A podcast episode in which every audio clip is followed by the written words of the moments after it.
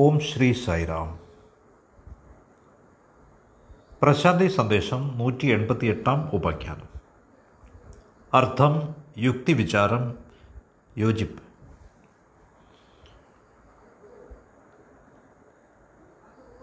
ഒരു ഗുരുവും ശിഷ്യനും തമ്മിലുള്ള ബന്ധം വേറിട്ടതാണ്. മറ്റൊരു ബന്ധവുമായി നമുക്കതിനെ താരതമ്യം ചെയ്യാനാവില്ല. മറ്റു തരത്തിലുള്ള ബന്ധങ്ങളുണ്ട്, സംശയമൊന്നുമില്ല. പക്ഷേ മാസ്റ്ററും ഡിസൈപ്പിളും തമ്മിലുള്ള ബന്ധവുമായി താരതമ്യം ചെയ്യാവുന്ന ബന്ധങ്ങളൊന്നുമില്ല. വാസ്തവത്തിൽ മറ്റു ബന്ധങ്ങളൊക്കെ കണ്ടീഷണലാണ്, ഉപാധിയുള്ളതാണ്. ഉദാഹരണമായി ഒരു പ്രേമബന്ധം, അതിൽ ചില കാര്യങ്ങളൊക്കെ ആവശ്യപ്പെടുന്നതാണത്, ഡിമാൻഡിങ്. ഉപാധിരഹിതമായ ഒരേ ഒരു ബന്ധം, ഒന്നും തന്നെ ഡിമാൻഡ് ചെയ്യാത്തത്, അത് മാസ്റ്ററും ഡിസൈപ്പിളും തമ്മിലുള്ള ബന്ധമാണ്. വളരെ വിരളമാണ്, വളരെ വേറിട്ടതാണ്. അതുകൊണ്ടത് മറ്റ് ബന്ധങ്ങളുമായി ഒരേ വിഭാഗത്തിൽ പെടുത്താനാവില്ല. ശരിക്കും ബന്ധമല്ലാത്ത ഒന്നിനെ ബന്ധമെന്ന് വിളിക്കണമെങ്കിൽ അത് ഭാഷയുടെ ദാരിദ്ര്യമാണ്. ദയവായി ഇത് ഓർക്കുക. ഇതൊരു ലയനമാണ്, സംഗമമാണ്. യുക്തിരഹിതമായ ഒരു സംഗമമാണിത്. കാരണം ശിഷ്യൻ ഒന്നും തന്നെ ആവശ്യപ്പെടുന്നില്ല, മാസ്റ്റർ ഗുരു ഒന്നും തന്നെ വാഗ്ദാനം ചെയ്യുന്നില്ല. എന്നിട്ടും ശിഷ്യനിൽ അടങ്ങാത്ത ദാഹമുണ്ട്, മാസ്റ്ററിൽ ഗുരുവിൽ ഒരു വാഗ്ദാനമുണ്ട്.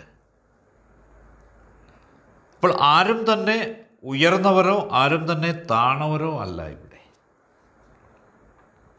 ആ ബന്ധം അത്രയ്ക്ക് അടുത്തതാണ്.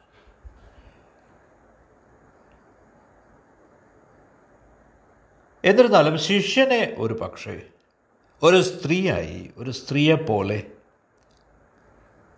കണ്ടേക്കാം. എന്തുകൊണ്ടെന്നാൽ ഈ ശിഷ്യൻ കേവലം ഒരു ഓപ്പണിംഗ് ആണ്, ഒരു തുറന്ന സ്വീകരണക്ഷമത ആണ് ശിഷ്യൻ. മാസ്റ്റർ ഗുരു എന്നത് പുരുഷനാണ്, മസ്കുലൈനാണ്, എല്ലായ്പ്പോഴും പുരുഷനാണ്. എന്തുകൊണ്ടെന്നാൽ മാസ്റ്റർ എന്നത് എല്ലായ്പ്പോഴും നൽകുന്ന ആളാണ്, യാതൊരു കാരണവുമില്ലാതെ നൽകുന്ന ആൾ. അവിടുന്ന് നിറഞ്ഞിരിക്കുന്ന ആളാണ്. അതുകൊണ്ട് അദ്ദേഹത്തിന് നൽകിയേ മതിയാവൂ. അദ്ദേഹം ഒരു മഴമേഘമാണ്, ഇറ്റ്സ് എ റെയിൻ ക്ലൗഡ്. അപ്പോൾ ശിഷ്യൻ തിരയുന്നത് പോലെ മാസ്റ്ററും തിരയുകയാണ്. ശിഷ്യൻ തിരയുന്നതിന് കാരണം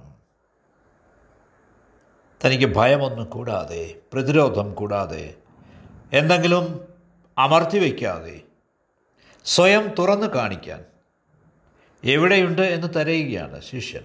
മാസ്റ്ററും തിരയുകയാണ്, നിഗൂഢമായതിനെ സ്വീകരിക്കാനാവുന്ന ഒരു മനുഷ്യജീവിയെ, നിഗൂഢമായതിനെ കൊണ്ട് നിറയുന്ന,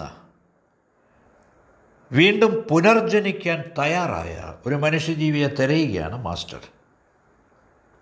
ധാരാളം ഗുരുക്കന്മാരുണ്ട്, ധാരാളം ശിഷ്യന്മാരുമുണ്ട്. ഈ ഗുരുക്കന്മാർ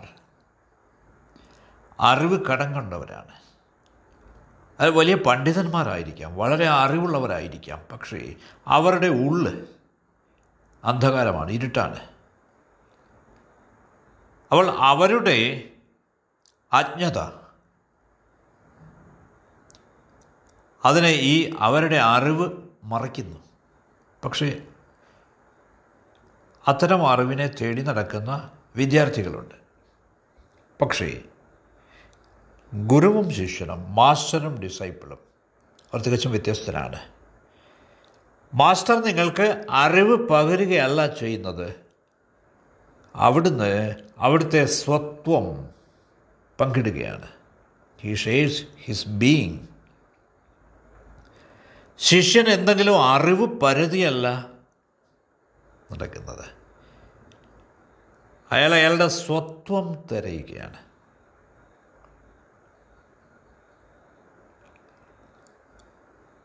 അവനുണ്ട്, പക്ഷേ അവനറിയില്ല അവനാരാണെന്ന്. അപ്പോൾ സ്വയം വെളിവാവാൻ അവൻ ആഗ്രഹിക്കുന്നു.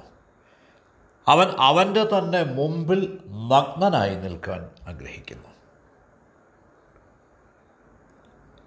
മാസ്റ്റർക്ക് ഒരേ ഒരു ലളിതമായ കാര്യം മാത്രമേ ചെയ്യാനാവൂ, അത് പ്രതീക്ഷ വളർത്തുക, സൃഷ്ടിക്കുക എന്നതാണ്. Create trust. അപ്പോൾ ബാക്കിയെല്ലാം സംഭവിക്കും. മാസ്റ്റർക്ക് ഈ പ്രതീക്ഷ സൃഷ്ടിക്കാൻ കഴിയുന്ന ആ നിമിഷം ശിഷ്യൻ തൻ്റെ എല്ലാ പ്രതിരോധവും തൻ്റെ വസ്ത്രങ്ങളും എല്ലാം ഉപേക്ഷിക്കും, തൻ്റെ അറിവും ഉപേക്ഷിക്കും. അവനൊരു കുഞ്ഞിനെ പോലെയാവും വീണ്ടും, വളരെ നിഷ്കളങ്കനായ, വളരെ ജാഗ്രതയുള്ള, സജീവമായ. അവൻ പുതിയൊരു ആരംഭത്തിന് തുടക്കമിടും. സാധാരണ പിതാവും മാതാവും, ഓർഡിനറി ഫാദർ ആൻഡ് മദർ, അവരാണ് ശരീരത്തിന് ജന്മമേകുന്നത്.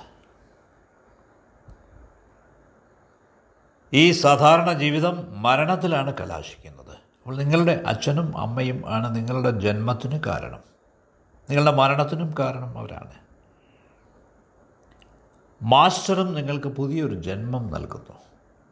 അത് കോൺഷ്യസ്നെസ്സിൻ്റെ ബർത്താണ്, പ്രജ്ഞയുടെ ജനനമാണ്.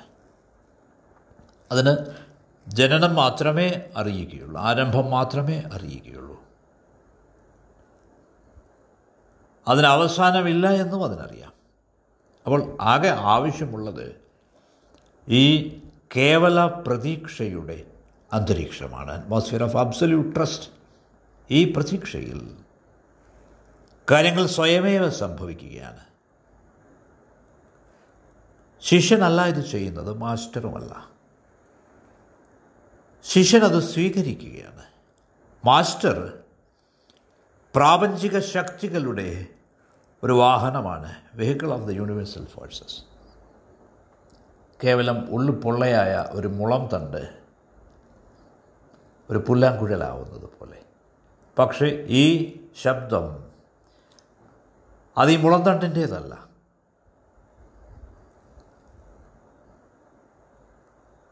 ഈ സംഗീതത്തെ നശിപ്പിക്കാതിരിക്കാനുള്ള ക്രെഡിറ്റ് മാത്രമേ ഈ മുളം തണ്ടിനുള്ളൂ. പകരം ആ സംഗീതത്തെ അനുവദിക്കാനുള്ള ക്രെഡിറ്റ്. അപ്പോൾ മാസ്റ്റർ ഗുരു എന്നത് വിശ്വപ്രജ്ഞയുടെ, യൂണിവേഴ്സൽ കോൺഷ്യസ്നെസ്സിൻ്റെ ഒരു മാധ്യമമാണ്. നിങ്ങൾ ഉണർന്നിരിക്കുന്നുവെങ്കിൽ നിങ്ങളിൽ ഈ വിശ്വപ്രജ്ഞ, യൂണിവേഴ്സൽ കോൺഷ്യസ്നസ് ആരംഭിക്കുന്നു. സുപ്തമായി കിടന്ന സ്ലീപ്പിംഗ് കോൺഷ്യസ്നസ്. മാസ്റ്റർ ഒന്നും തന്നെ ചെയ്യുന്നില്ല, ശിഷ്യനും ഒന്നും തന്നെ ചെയ്യുന്നില്ല, അത് സംഭവിക്കുകയാണ്. പുരാതനമായ കഥകളൊക്കെ വളരെ പ്രസക്തമാണിവിടെ. നിങ്ങൾ ഒരു പക്ഷേ ഓർക്കുന്നുണ്ടാവും, അന്വേഷികൾ നൂറുകണക്കിന് ഗുരുക്കന്മാരെ തേടി നടന്നിട്ടുണ്ട്. അവസാനം അവർ ഒരു മനുഷ്യൻ്റെ അടുത്ത് ചെല്ലും. അവൾ ഉടനെ പ്രതീക്ഷ ജനിക്കും. അപ്പോൾ അവരെത്തിച്ചേരുന്നു. മാസ്റ്റേഴ്സ്, ഗുരുക്കന്മാർ അവർക്കിടയിലൂടെ നടക്കുന്നു. വളരെ സുന്ദരമായൊരു കഥയുണ്ട്. ഗൗതമബുദ്ധൻ ഒരിക്കൽ ഒരു നഗരത്തിലേക്ക് വന്നു. ആ മുഴുവൻ നഗരവാസികൾക്കും അവിടുന്ന് കേൾക്കാൻ വലിയ താല്പര്യമായിരുന്നു. പക്ഷേ അദ്ദേഹം കാത്തിരുന്നു, ഇടയ്ക്കിടെ റോഡിലേക്ക് തിരിഞ്ഞു നോക്കിക്കൊണ്ട്. ഒരു കൊച്ചു പെൺകുട്ടി, 13 വയസ്സിൽ താഴെയുള്ളൂ, അദ്ദേഹത്തെ ആ റോഡിൽ വെച്ച് കണ്ടിരുന്നു. ആ കുട്ടി അദ്ദേഹത്തോട് പറഞ്ഞു, ഒരു നിമിഷം എനിക്ക് വേണ്ടി നിൽക്കുക, വെയിറ്റ് ഫോർ മീ. ഞാൻ ഈ ഭക്ഷണം എൻ്റെ പിതാവിന് നൽകിയിട്ട് കൃഷിസ്ഥലത്ത് നിൽക്കുന്ന പിതാവിന് നൽകിയിട്ട് തിരിച്ചു വരും. ഞാൻ സമയത്ത് തന്നെ തിരിച്ചെത്തിക്കൊള്ളാം, പക്ഷേ മറക്കരുത്, എനിക്ക് വേണ്ടി അങ്ങ് കാത്തിരിക്കണം. Wait for me.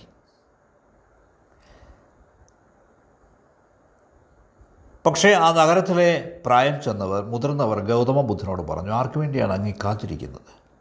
കാരണം പ്രധാനികളെല്ലാം ഇവിടെയുണ്ട്, താങ്കൾക്ക് താങ്കളുടെ പ്രഭാഷണം ആരംഭിക്കാം.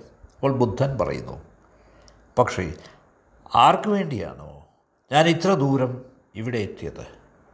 ആ ആളിവിടെയില്ല, അതുകൊണ്ട് എനിക്ക് കാത്തിരുന്നേ മതിയാവൂ. അവസാനം ആ പെൺകുട്ടി എത്തിച്ചേരുന്നു. അവൾ പറയുന്നു, ഞാനൊരു ഇത്തിരി താമസിച്ചു, പക്ഷേ അങ്ങയുടെ വാക്ക് പാലിച്ചു.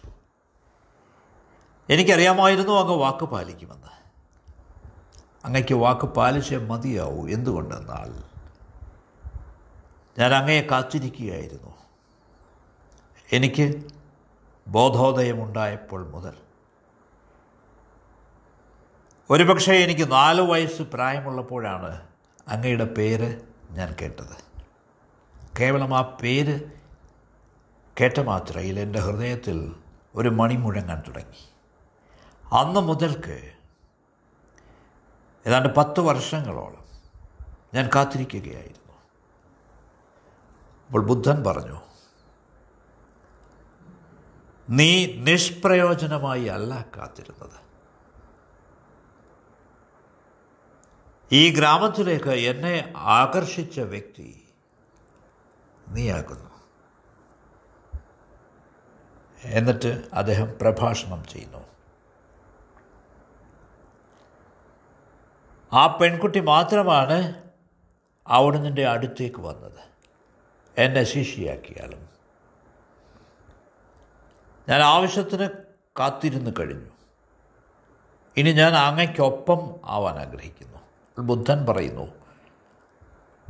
നീ എനിക്കൊപ്പം പോരുക. എന്തുകൊണ്ടെന്നാൽ നിങ്ങളുടെ നഗരം വളരെ വിദൂരമാണ്. എനിക്ക് ഇടയ്ക്കിടെ ഇവിടെ വരാനാവില്ല. വഴി ഏറെ നീണ്ടതാണ്. എനിക്കും പ്രായമായി വരികയാണ്. അപ്പോൾ ആ മുഴുവൻ നഗരത്തിലും ഒരൊറ്റ വ്യക്തി പോലും ധ്യാനത്തിലേക്ക് തന്നെ ഉണർത്തുന്നതിന് ബുദ്ധനോട് ആവശ്യപ്പെട്ടില്ല. ഈ കൊച്ചു പെൺകുട്ടി മാത്രമാണ് ആവശ്യപ്പെട്ടത്. രാത്രിയായപ്പോൾ, എല്ലാവരും ഉറങ്ങാൻ പോയപ്പോൾ, ബുദ്ധൻ്റെ പ്രധാന ശിഷ്യൻ ആനന്ദൻ ബുദ്ധനോട് ചോദിക്കുന്നു, അങ്ങ് ഉറങ്ങുന്നതിന് മുമ്പ് ഞാൻ അങ്ങയോട് ഒരു ചോദ്യം ചോദിച്ചു കൊള്ളട്ടെ. ഏതെങ്കിലും ഒരു പ്രത്യേക ഇടത്തേക്ക് നമുക്കൊരു പ്രത്യേക ആകർഷണം തോന്നുന്നു, ഒരു കാന്തിക ആകർഷണം മാതിരി. അപ്പോൾ ബുദ്ധൻ പറഞ്ഞു, നീ പറഞ്ഞത് ശരിയാണ്. ഞാനെൻ്റെ യാത്രകളൊക്കെ തീരുമാനിക്കുന്നത് അങ്ങനെയാണ്. ഏതോ ഒരുവൻ ദാഹിച്ചിരിക്കുന്നു, സോ തെസ്റ്റി, വളരെ ദാഹിച്ചിരിക്കുന്നു. എന്നെ കൂടാതെ ആ വ്യക്തിക്ക് പറ്റില്ല എന്ന് എനിക്ക് തോന്നുന്നു. ഞാൻ ആ ദിശയിൽ സഞ്ചരിക്കുന്നു. അപ്പോൾ ഗുരു എല്ലായ്പ്പോഴും ശിഷ്യൻ്റെ അടുത്തേക്ക് സഞ്ചരിക്കുന്നു, ശിഷ്യൻ ഗുരുവിൻ്റെ അടുത്തേക്ക് സഞ്ചരിക്കുന്നു. ഇന്നോ നാളെയോ അവർ കണ്ടുമുട്ടും. ഈ പരസ്പര സമാഗമം ശരീരങ്ങളുടേതല്ല, മനസ്സുകളുടേതല്ല. ഈ സമാഗമം, മീറ്റിംഗ്, ഈ മീറ്റിംഗ് ആത്മാവിൻ്റേതാണ്. നിങ്ങൾ 2 വിളക്കുകൾ ഒരുമിച്ച് ചേർക്കുന്നത് പോലെ. വിളക്കുകൾ വെവ്വേറെയായി നിലകൊള്ളും, പക്ഷേ അവയുടെ നാളം ഒന്നാവുന്നു. അപ്പോൾ 2 ശരീരങ്ങൾക്കിടയ്ക്ക് ആത്മാവ് ഒന്നാകുമ്പോൾ അതൊരു ബന്ധമാണ്, റിലേഷൻഷിപ്പാണെന്ന് പറയുക വളരെ പ്രയാസമാണ്. അങ്ങനെയല്ല. പക്ഷേ ഇതിന് പറ്റിയ വേറെ വാക്കുകളില്ല. ഇവിടെ ഭാഷ വളരെ ദരിദ്രമാണ്. ഒരുപക്ഷെ നമുക്കത് പറയാനാവുന്നത് യോജിപ്പ് എന്നാണ്.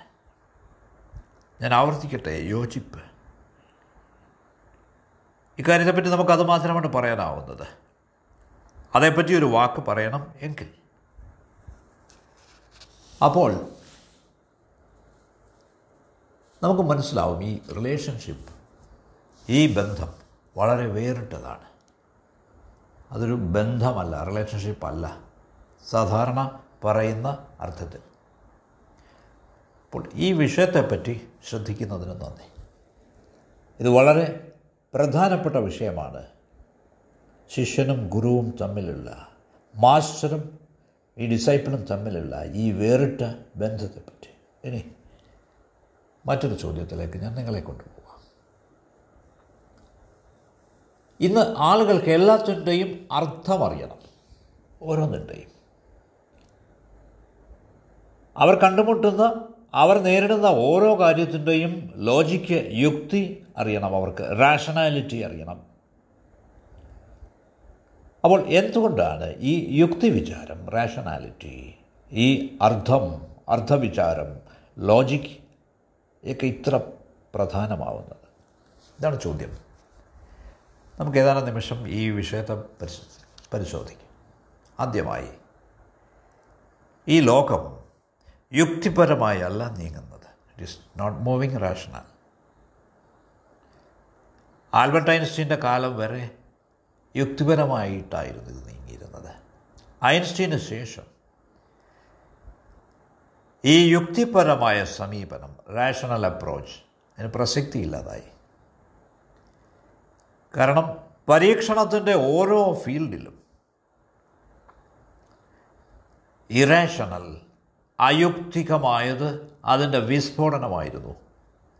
ചിത്രകല നോക്കൂ, പെയിൻറ്റിങ്സ്, അവ റാഷണൽ അല്ല, ഇന്ന് യുക്തിപരമല്ല.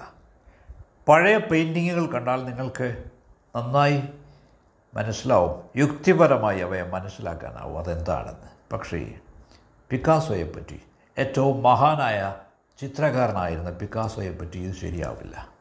ശരി, പിക്കാസോയുടെ ഒരു എക്സിബിഷനിൽ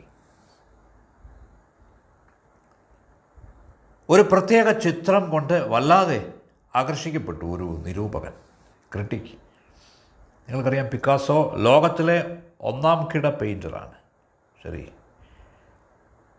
ഒരു നിരൂപകൻ ഈ ചിത്ര പ്രദർശനത്തിന് പോയി.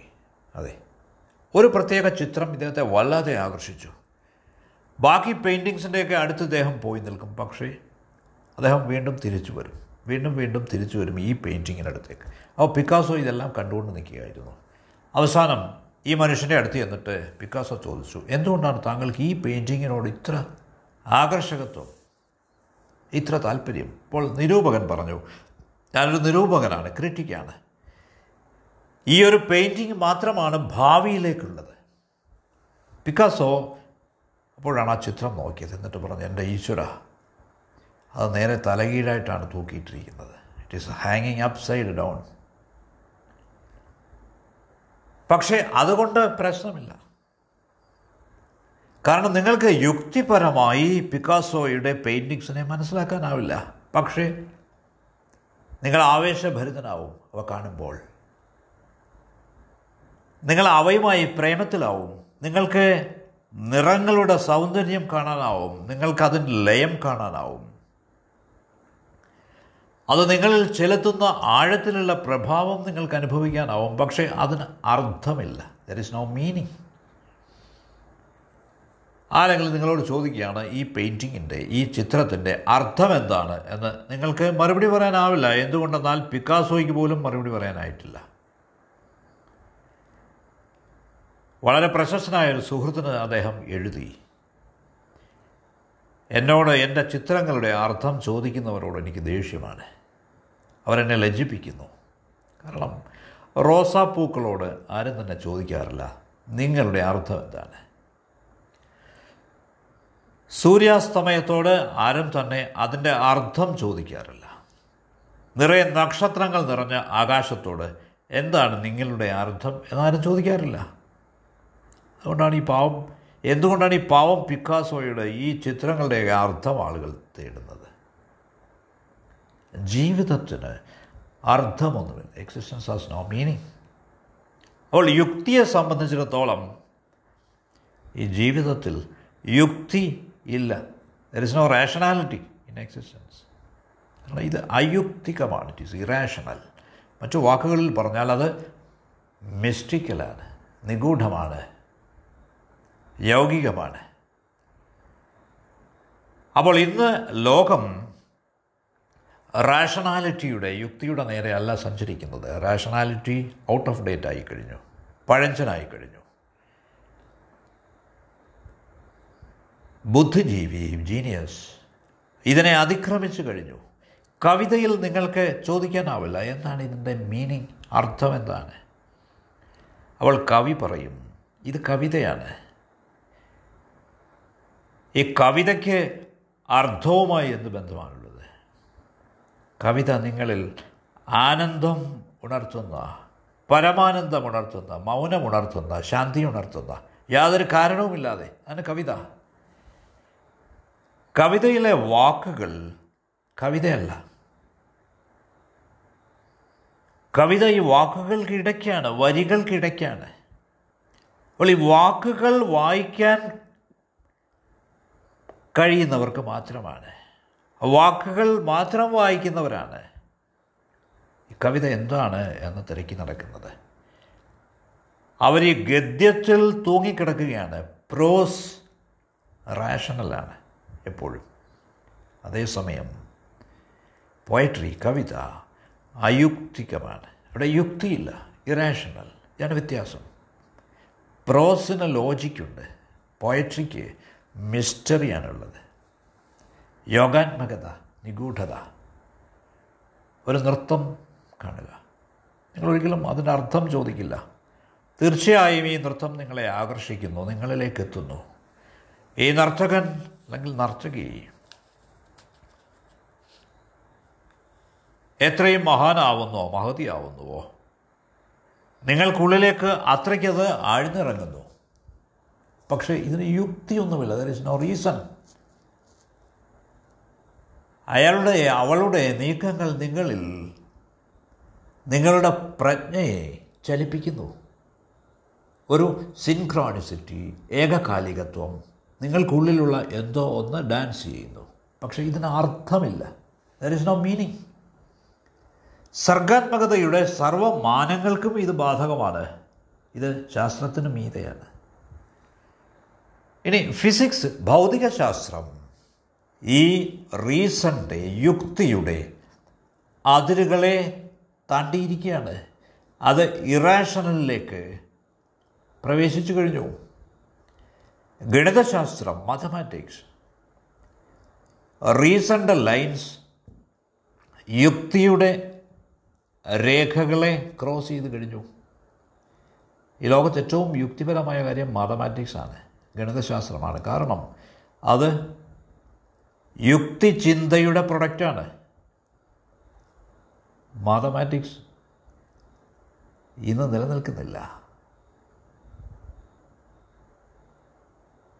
കാരണം അത് പ്യുവർലി മാൻമെയ്ഡാണ്, മനുഷ്യനിർമ്മിതമാണ്. സ്വാഭാവികമായി, പ്രകൃതിയാണ്, നാച്ചുറലി. മനുഷ്യനതിനെ കേവലം റാഷണലാക്കിയിരിക്കുകയാണ്. പക്ഷേ ഈ ഗണിതശാസ്ത്രം പോലും ഈ നൂറ്റാണ്ടിൽ കുഴപ്പത്തിലായിരിക്കുകയാണ്. കാരണം ഫിസിക്സ്, ബയോകെമിസ്ട്രി, കെമിസ്ട്രി, രസതന്ത്രം എല്ലാം യുക്തിക്കപ്പുറം പോയിരിക്കുകയാണ്. ബിയോണ്ട് മീനിങ്, അർത്ഥത്തിനപ്പുറം, അതീതം. ഈ ഗണിതശാസ്ത്രമാണ് ഇതിൻ്റെ എല്ലാം ബേസ്, അടിസ്ഥാനം. ഏറ്റവും മഹാന്മാരായ ഗണിതശാസ്ത്രജ്ഞന്മാർ ഒരാൾ, അദ്ദേഹം ഗണിതശാസ്ത്രത്തെപ്പറ്റി ഒരു മാസ്റ്റർ പീസ് എഴുതുകയായിരുന്നു. ആ ഗണിതശാസ്ത്രജ്ഞൻ ഗോദൽ ഗണിതശാസ്ത്രത്തെപ്പറ്റി പരമമായ പുസ്തകമായിരുന്നു. അദ്ദേഹത്തിന് അത് കഴിയുമായിരുന്നു. ഏതാണ്ട് തൻ്റെ ജീവിതം മുഴുവൻ അദ്ദേഹം ഇതിനായി മാറ്റിവെച്ചിരുന്നു. ആയിരക്കണക്കിന് പേജുകളുണ്ടായിരുന്നു ഈ പുസ്തകത്തിൽ.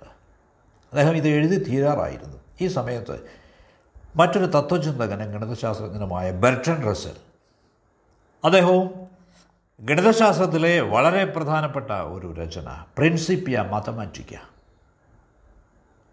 എഴുതിക്കൊണ്ടിരിക്കുകയായിരുന്നു. ഈ മാത്തമാറ്റിക്സ്, ഗണിതശാസ്ത്രം തികഞ്ഞ ശാസ്ത്രമായിട്ടാണ് കരുതപ്പെടുന്നത്. ശരി, കുട്ടികളുടെ ഒരു മാസികയിൽ ഒരു മാത്തമാറ്റിക്കൽ പസിൽ, ഗണിത പ്രശ്നമുണ്ടായിരുന്നു. അദ്ദേഹത്തിന് ഇത് സോൾവ് ചെയ്യാൻ കഴിഞ്ഞില്ല, നിർദ്ധാരണം ചെയ്യാൻ കഴിഞ്ഞില്ല റസ്സലിന്. അദ്ദേഹം ഇക്കാലത്ത് ഏറ്റവും പ്രധാനപ്പെട്ട മാതമാറ്റീഷ്യനാണെന്ന് ഓർമ്മ വേണം, ഗണിതശാസ്ത്രജ്ഞൻ. അപ്പോൾ ഈ പ്രശ്നം, ഗണിത പ്രശ്നം, പസിൽ, അറിയപ്പെടുന്നത് ബെർട്രാൻഡ് റസ്സൽസ് പാരഡോക്സ് എന്നാണ്. Bertrand Russell's paradox. അപ്പോൾ ഈ ഗോദൽ അദ്ദേഹത്തിന് എഴുതി തൻ്റെ പുസ്തകം അവസാനിപ്പിക്കാൻ, മുഴുമിപ്പിക്കാൻ പോവുകയാണ്. അപ്പോൾ ബെർട്രാൻഡ് റസ്സൽ പറഞ്ഞു, താങ്കൾ അവസാനിപ്പിക്കുന്നതിന് മുമ്പ് ദയവ് ചെയ്ത് ഈ പസിൽ ഒന്ന് നോക്കൂ. അദ്ദേഹം ഈ പസിൽ, ഈ ഗണിത പ്രശ്നം ഗോദലിന് അയച്ചു കൊടുത്തു.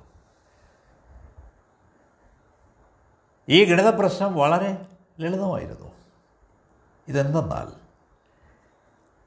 രാജ്യത്തെ ഓരോ ലൈബ്രറിയനും ഒരു ആജ്ഞ കിട്ടുന്നു, ഒരു ഓർഡർ കിട്ടുന്നു, ലൈബ്രറിയിലെ എല്ലാ പുസ്തകങ്ങളുടെയും കാറ്റലോഗ് ഉണ്ടാക്കണം. അദ്ദേഹം 2 കാറ്റലോഗുകൾ ഉണ്ടാക്കണം. ഒന്ന് ലൈബ്രറിയിൽ അദ്ദേഹത്തിൻ്റെ ഒപ്പം വെച്ചേക്കാം, മറ്റേത് ആ രാജ്യത്തെ സെൻട്രൽ ലൈബ്രറിക്ക് അയച്ചു കൊടുക്കണം. ധാരാളം ലൈബ്രറിയന്മാർക്ക് ഇത് ബുദ്ധിമുട്ടായിരുന്നു. എന്താണ് ഈ കാറ്റലോഗ് എങ്ങനെ ഉണ്ടാക്കണം? ഒരു കാറ്റലോഗ് ആ ലൈബ്രറിയിൽ തന്നെ വയ്ക്കണം. ഇനി ഈ കാറ്റലോഗ് വളരെ വലുതാണ്, കാരണം ഏതാണ്ട് ഒരു പുസ്തകത്തോളം വരും. അത് ആ പുസ്തകം ഈ കാറ്റലോഗിൽ ഉൾപ്പെടുത്തണോ വേണ്ടയോ? ഇത് വളരെ പ്രയാസമുള്ള ഒരു പ്രശ്നമാണ്.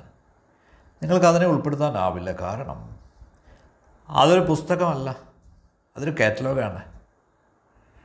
പക്ഷേ നാം അത് ഉണ്ടാക്കിയേ തീരൂ.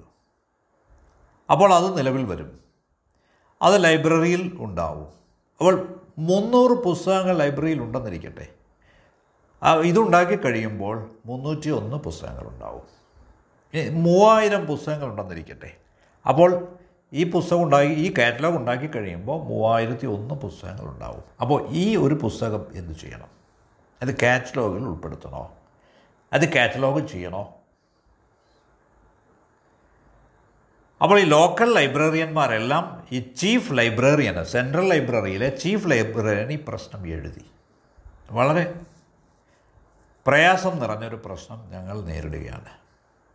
ഞങ്ങൾ ഈ കാറ്റലോഗ് താങ്കൾക്ക് അയക്കുകയാണ്, താങ്കൾ എന്ത് വേണമെങ്കിൽ തീരുമാനിക്കാം. ഇത് അതിൽ ഉൾപ്പെടുത്തണമെന്നുണ്ടെങ്കിൽ താങ്കൾക്ക് ഈ കാറ്റലോഗിൽ ഈ പുസ്തകം കൂടി ഉൾപ്പെടുത്താം, ഈ കാറ്റലോഗ് കൂടി. പക്ഷേ അപ്പോൾ അതിൻ്റെ അർത്ഥം ഈ കാറ്റലോഗ് കൂടി അതിൽ ഉൾപ്പെട്ടു എന്നാണ്. പക്ഷേ അതിന് യുക്തിയില്ല. That is absurd. ചീഫ് ലൈബ്രറിയന് ഭ്രാന്ത് പിടിച്ചു. അദ്ദേഹത്തിന് എല്ലാ ബുക്കുകളുടെയും ആ രാജ്യത്തെ സകല ലൈബ്രറികളിലെയും ബുക്കുകളുടെ കാറ്റലോഗ്, വളരെ വലിയ കാറ്റലോഗാണ് ഉണ്ടാക്കേണ്ടത്. അപ്പോൾ ഇതേ ചോദ്യം അവസാനം അവിടെയും വരും. ഈ കാറ്റലോഗ്, അതിനുള്ളിൽ ഈ ഒരു പ്രത്യേക ബുക്ക് ഉൾപ്പെടുത്തണോ? അതുപോലെ ബാക്കി കാറ്റലോഗുകൾ ഈ വലിയ കാറ്റലോഗിൽ ഉൾപ്പെടുത്തണോ? അദ്ദേഹത്തിന് ഒരു കാറ്റലോഗ് ലൈബ്രറിയിൽ വെക്കണം, ഒന്ന് രാജാവിന് അയച്ചു കൊടുക്കണം. അപ്പോൾ രാജാവിന് അറിയാൻ പറ്റും സെൻട്രൽ ലൈബ്രറിയിൽ എത്ര ബുക്കുകളുണ്ടെന്ന്, അതുപോലെ ബാക്കിയുള്ള ലൈബ്രറികളിൽ എത്ര പുസ്തകമുണ്ടെന്ന് രാജാവിന് അറിയാൻ പറ്റണം. അപ്പോൾ ഇത് ഉൾപ്പെടുത്തിയില്ലെങ്കിൽ അത് കള്ളമാവും, ഉൾപ്പെടുത്തിയാൽ അതിന് യാതൊരു അർത്ഥവും ഉണ്ടാവില്ല, യുക്തിയും ഉണ്ടാവില്ല. It will be an absurdity. Bertrand Russell ഈ ഗണിത പ്രശ്നം, ഈ പസിൽ ഗോദലിന് അയച്ചു കൊടുത്തു, പ്രായം ചെന്ന ഏറ്റവും മഹാനായ ഗണിതശാസ്ത്രജ്ഞന്. ലോകപ്രശസ്തനാണ് അദ്ദേഹം. അദ്ദേഹം ഏറ്റവും, ഒരു പക്ഷേ ഗണിതശാസ്ത്രത്തിലെ ഏറ്റവും പ്രധാനപ്പെട്ട പുസ്തകം എഴുതി തീർക്കാൻ തുടങ്ങുമ്പോഴാണിത്. ബെർട്രാൻഡ് റസ്സൽ പറഞ്ഞു, അങ്ങ് ദയവ് ചെയ്ത് ഈ പസിൽ കൂടി സോൾവ് ചെയ്താലും. ഇതൊരു മാത്തമാറ്റിക്കൽ പ്രോബ്ലമാണ്. ആ പൂർ ഓൾഡ് മാൻ ഗോദൽ, അദ്ദേഹത്തിന് ഭ്രാന്ത് പിടിച്ചു. ഏതാണ്ട് 40 കൊല്ലക്കാലം താൻ ഏത് പുസ്തകമാണോ എഴുതിക്കൊണ്ടിരുന്നത് അദ്ദേഹം ആ പുസ്തകം എടുത്ത് കത്തിച്ചു കളഞ്ഞു. എന്നിട്ടും ആ പസിൽ അവിടെ തന്നെ തുടർന്നു. അപ്പോൾ പറഞ്ഞു വന്നത്, യുക്തി അർത്ഥശൂന്യമാവുന്ന ഒരു നിമിഷം വരും. അവിടെ അയുക്തികത, അബ്സേഡിറ്റി, ഇറേഷണൽ, മിസ്റ്റിക്കൽ, ദുരൂഹമായത്, ചമൽക്കാരപരമായത്, മിറാക്കുലസ് അതിൻ്റെ തലപൊക്കും. വരാൻ പോകുന്ന 100 വർഷങ്ങൾ കൂടുതൽ കൂടുതൽ ഇറേഷണൽ ആവുകയാണ്, അയുക്തികം ആവുകയാണ്, കൂടുതൽ നിഗൂഢമാവുകയാണ്, യോഗാത്മകമാവുകയാണ്. ഇനി രണ്ടാമത്തെ കാര്യം എന്തെന്നാൽ, 100 വർഷങ്ങൾ കഴിഞ്ഞാൽ എന്തുകൊണ്ടാണ് ഏറ്റവും മഹാന്മാരായ ബുദ്ധിജീവികൾ, ഗ്രേറ്റസ്റ്റ് ഇൻ്റലക്ച്വൽസ്, അവർ തെറ്റിദ്ധരിക്കപ്പെട്ടത് എന്ന് ആളുകൾക്ക് മനസ്സിലാവും. ഒരുപക്ഷെ അവർ ഏറ്റവും മഹാന്മാരായിരുന്നിരിക്കാം, പക്ഷേ അവർക്ക് ഭാവിയിലേക്കുള്ള തുടർച്ച ഉണ്ടായില്ല എന്ന് കാണാം. അപ്പോൾ മനുഷ്യർ കൂടുതൽ കൂടുതൽ നിഗൂഢമായതിലേക്ക് എത്തുമ്പോൾ, അർത്ഥശൂന്യമായതിലേക്ക് എത്തുമ്പോൾ അവർ പ്രസക്തരായിത്തീരുന്നു. റോസാപ്പൂവ് മീനിങ്ലെസ്, അർത്ഥശൂന്യമാണ്, പക്ഷേ വളരെ പ്രസക്തമാണ്, വളരെ സുന്ദരമാണ്. ഈ മുഴുവൻ ജീവിതവും പ്രസക്തമാണ്, സിഗ്നിഫിക്കൻ്റാണ്, പക്ഷേ അതിനർത്ഥമില്ല. It is not meaningful. അപ്പോൾ ഈ അർത്ഥം എന്നത് മനസ്സിൻ്റേതാണ്, സിഗ്നിഫിക്കൻസ്, പ്രസക്തി എന്നത് ഹൃദയത്തിൻ്റേതാണ്. പ്രേമം, സ്നേഹം സിഗ്നിഫിക്കൻ്റാണ്, പക്ഷേ അർത്ഥശൂന്യമാണ്, അതിനർത്ഥമില്ല. അതുകൊണ്ട് നാം മനസ്സിലാക്കേണ്ടത് ഈ റാഷണാലിറ്റി, ഈ മീനിങ്, ഈ യുക്തി, ഈ അർത്ഥം, അതൊരു വലിയ പരിപ്രേക്ഷ്യത്തിലാണ് അതിൻ്റെ നിലനിൽപ്പ് എന്നാണ്. ഇനി മറ്റൊരു പോയിന്റിലേക്ക് നിങ്ങളുടെ ശ്രദ്ധ ആകർഷിക്കുകയാണ്. അത് പ്രേമമാണ്, ലവ്, സ്നേഹം. അത് ഈശ്വരനിലേക്കുള്ള വാതായനമാണ്. It's a door to the divine. ഈശ്വരനെ എല്ലാവർക്കും ലഭിക്കില്ല, പക്ഷേ ഈ പ്രേമം എല്ലാവർക്കും ലഭ്യമാണ്. നിങ്ങളുടെ പ്രേമത്തെ ഈശ്വരീയമാക്കി തീർക്കുക, പരിവർത്തനം ചെയ്യുക എന്നത് നിങ്ങളുടെ ചോയ്സാണ്. അപ്പോൾ ഇത് വാതായനം, ഇതാണ് വാതിൽ, ഇതാണ്. പക്ഷേ അർത്ഥം ചോദിക്കരുത്. ഇതുകൊണ്ടാണ് ഞാൻ ഈ സ്നേഹത്തെ ഈ ചിത്രത്തിലേക്ക് കൊണ്ടുവന്നത്. സ്നേഹത്തിൻ്റെ അർത്ഥം നിങ്ങൾക്ക് ചോദിക്കാനാവില്ല. സ്നേഹത്തിന് പ്രത്യേക അർത്ഥമൊന്നുമില്ല. ഈശ്വരനും അർത്ഥമൊന്നും നിങ്ങൾക്ക് കണ്ടുപിടിക്കാനാവില്ല. അപ്പോൾ നിങ്ങൾ അകപ്പെട്ടിരിക്കുന്ന കുഴഞ്ഞു മറിഞ്ഞ അവസ്ഥ ഏതാണ്? എന്തിലും അർത്ഥം തേടിയാൽ ഈ അവസ്ഥയിലാവും നിങ്ങൾ. ഇനി ഇതും പറയട്ടെ, നാം ഒരു കാര്യം ഓർക്കണം. നിങ്ങളുടെ മുഴുവൻ ജീവിതവും നിങ്ങൾ അർത്ഥങ്ങൾക്ക് പുറകെ പാച്ചിലായിരുന്നു, പായുകയായിരുന്നു. ഉപയോഗപരത, യൂസ്ഫുൾനെസ്, യൂട്ടിലിറ്റി, ഉപയോഗക്ഷമത, ഇതൊക്കെ തേടുകയായിരുന്നു. ഇപ്പോൾ നിങ്ങൾ മരണത്തിലേക്ക് എത്തിയിരിക്കുന്നു. നിങ്ങൾ മരിക്കുന്ന ആ ദിവസം മൗനത്തിന് നിങ്ങൾക്കൊപ്പം വരാനാവും, പക്ഷേ പണത്തിന് കഴിയില്ല. ശാന്തി നിങ്ങൾക്കൊപ്പം വരും, പക്ഷേ അധികാരം വരില്ല. നിങ്ങളിൽ നിറയെ ആന്തര പ്രകാശമുണ്ടെങ്കിൽ, ആന്തര ദീപ്തിയുണ്ടെങ്കിൽ, നിങ്ങളുടെ മരണം ഏറ്റവും ആനന്ദകരമായ അനുഭവമായിരിക്കും. അപ്പോൾ നിങ്ങളുടെ ശ്രദ്ധ ആകർഷിക്കാൻ ഉദ്ദേശിക്കുന്നത് ഈ കാര്യത്തിലേക്കാണ്. യുക്തിക്ക് വേണ്ടി നിർബന്ധിക്കാതിരിക്കുക. ജീവിതത്തിലെ ഓരോ കാര്യത്തിൻ്റെയും അർത്ഥം തേടാതിരിക്കുക. ജീവിതമെന്നത് ജീവിച്ച് തീർക്കേണ്ട ഒരു പ്രഹേളികയാണ്, നിഗൂഢതയാണ്, മിസ്റ്ററിയാണ്, എല്ലായ്പ്പോഴും ചോദ്യം ചെയ്യപ്പെടേണ്ട, ചോദിക്കേണ്ട ഒരു കാര്യമല്ല. ജീവിക്കുക, പ്രേമിക്കുക, ചിരിക്കുക, നൃത്തം ചെയ്യുക. 100 വർഷങ്ങൾക്ക് ശേഷം ആളുകൾക്കിത് മനസ്സിലാവും. കാരണം ജീവിതത്തിൻ്റെ രഹസ്യാത്മകമായ യോഗാത്മകമായ വശത്തെപ്പറ്റി കൂടുതൽ കൂടുതൽ അവബോധം മനുഷ്യനുണ്ടാവും തോറും അയാൾ അത്രയും കുറച്ച് പൊളിറ്റിക്കലാവും, അത്രയും കുറച്ച് അയാൾ ഹിന്ദുവാവും, മുഹമ്മദനാവും, ക്രിസ്ത്യനാവും. അയാൾ ഭ്രാന്തനാവാനുള്ള സാധ്യത അത്രയ്ക്ക് കുറയും. ഈ യോഗാത്മകതയുമായി ഒന്നായ മനുഷ്യൻ വളരെ വിനീതനായിരിക്കും, വളരെ സ്നേഹമുള്ളവനായി സ്നേഹപൂർണനായിരിക്കും, വളരെ ശ്രദ്ധയുള്ളവനായിരിക്കും, എല്ലാവരുടെയും ഏകത തിരിച്ചറിയുന്നവനായിരിക്കും. ഓരോ വ്യക്തിയുടെയും സ്വാതന്ത്ര്യം അംഗീകരിക്കുന്നവനാവും. എന്തുകൊണ്ടെന്നാൽ ഈ സ്വാതന്ത്ര്യം കൊണ്ട് മാത്രമേ മാനവവംശത്തിൻ്റെ ഈ ഉദ്യാനം, ഗാർഡൻ ഓഫ് ഹ്യൂമാനിറ്റി, ഒരു സമ്പന്നമായ ഇടമാവുകയുള്ളൂ. ഓരോ വ്യക്തിക്കും അവൻ്റേതായ സംഗീതം ഉണ്ടാവണം. അപ്പോൾ നാം വ്യക്തികളാവാൻ ശ്രമിക്കുക, വൈയക്തികതയോടെ, വിത്ത് ഇൻഡിവിജ്വാലിറ്റി. പക്ഷേ ഈ വൈയക്തികതയുടെ സ്വീകാര്യത മോബോക്രസിക്ക് അപകടമാണ്. ഈ ആൾക്കൂട്ടം ക്രിസ്ത്യനാണോ ഹിന്ദുവാണോ മുഹമ്മദനാണോ എന്നത് പ്രശ്നമല്ല. ഇവിടെ ആഡ്ജക്റ്റീവ്, നാമവിശേഷണം, അതിന് ചോദ്യമേ ഉദിക്കുന്നില്ല. ആൾക്കൂട്ടത്തിൻ്റെ അതാണ് പ്രശ്നം, ആൾക്കൂട്ടത്തെപ്പറ്റിയാണ് പ്രശ്നം. അതെല്ലായ്പ്പോഴും വ്യക്തിക്കെതിരായി നീങ്ങുന്നു. പക്ഷേ എന്നിരുന്നാലും സത്യം എല്ലായ്പ്പോഴും വ്യക്തിപരമാണ്. It is individual. അതൊരിക്കലും ആൾക്കൂട്ടത്തിൻ്റെ കൈവശമല്ല. ഇതോടെ ഞാൻ അവസാനിപ്പിക്കട്ടെ. നിങ്ങളുടെ സമയത്തിന് വളരെ നന്ദി. നമുക്ക് വീണ്ടും കാണാം. സായിറാം.